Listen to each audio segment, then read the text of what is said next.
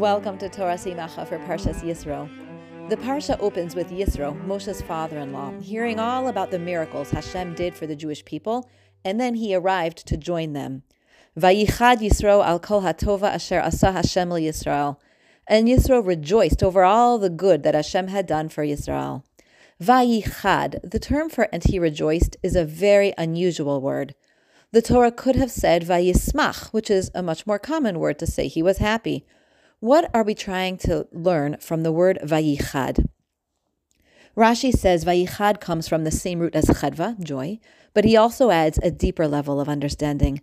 Na'asav saro chidudin chidudin mitzar al ibud mitzrayim. Chad also means sharp. Yisro's flesh prickled like with goosebumps, and he felt grief over the destruction of Egypt. One word two totally different meanings. Yisro felt joy at all the good Hashem did for the Jews, and simultaneously he experienced grief over Egypt's destruction. Fascinatingly, the other meaning of that root word vayichad is echad, one, unity. Yisro encapsulated in one person at one moment both conflicting feelings, joy and grief. This is the human experience. We feel at one and the same time excited for a new stage of life, and also frightened by it. We feel joy over a friend's simcha, and at the same time, we feel sadness that another person close to us is lacking that simcha. Humans do not vacillate going from one emotion to another emotion. We have the unique capacity of holding two different opposite emotions together at one time. Joy and grief can be in one person at the same time, as Yisro experienced. Very young children do not have this capacity. When a toddler feels sad, the only thing he feels is sad. And when a toddler feels happy, all he feels is happy. But when a child becomes about five years old, an amazing thing happens, and they begin to develop the ability to hold two different emotions at one time.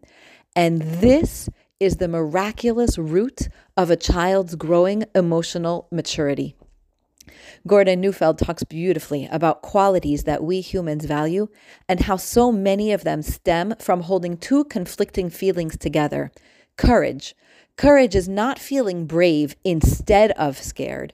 Courage is feeling scared and at the very same time feeling determined enough to act despite feeling fear. Self control is not the same thing as just wanting to do the right thing. Self control is wanting badly to do the wrong thing, and at the same time, knowing that acting that way will have negative consequences that we don't want. Two different feelings at the same time. Very young children don't have this ability, which is why showing a one year old that another little child is crying because they pulled their hair does not effectively stop that one year old from pulling hair the next time she's feeling frustrated. She's just too young to be able to hold her own frustration feelings that are driving her to hurt and also have empathy for someone else at the same time. There's no point in trying to reason like this with a very young child. Even as they can feel sad because someone else is crying, they do not have the ability to feel that sadness at the same time that they're feeling angry. So their anger will not be tempered by empathy. When one of my children was about three or four, he began to understand this capacity even before he had it, which was so fun. He once said to me, Right, mommy, even when you're angry with me, you still love me? When I said yes, he added, Not me. When I'm angry, I don't feel like I love you. And that was perfectly normal and developmentally appropriate at that time. Young children can't hold mixed emotions, and so they need to be parented differently than older children. But once a child hits the age of five or so, he becomes ready to start feeling two emotions at once. And then our role changes to help them recognize that ability. We can show it to them in our own lives. I really want to play with you now, but at the same time, I want to put dinner on the stove so we can eat soon. And we can show it to them in themselves. You're feeling so tired, and you also don't want to miss tonight's activity we can help them recognize that they feel one way and they feel another way too. It's an and, not a but. A child can feel so angry at a younger sibling and also feel protective of them, which allows them to grow and act with maturity, self control. Our feelings are not either or. People, like Yisro shows us, are complex. And we are designed to flourish and achieve greatness exactly because we feel two different things at the same time.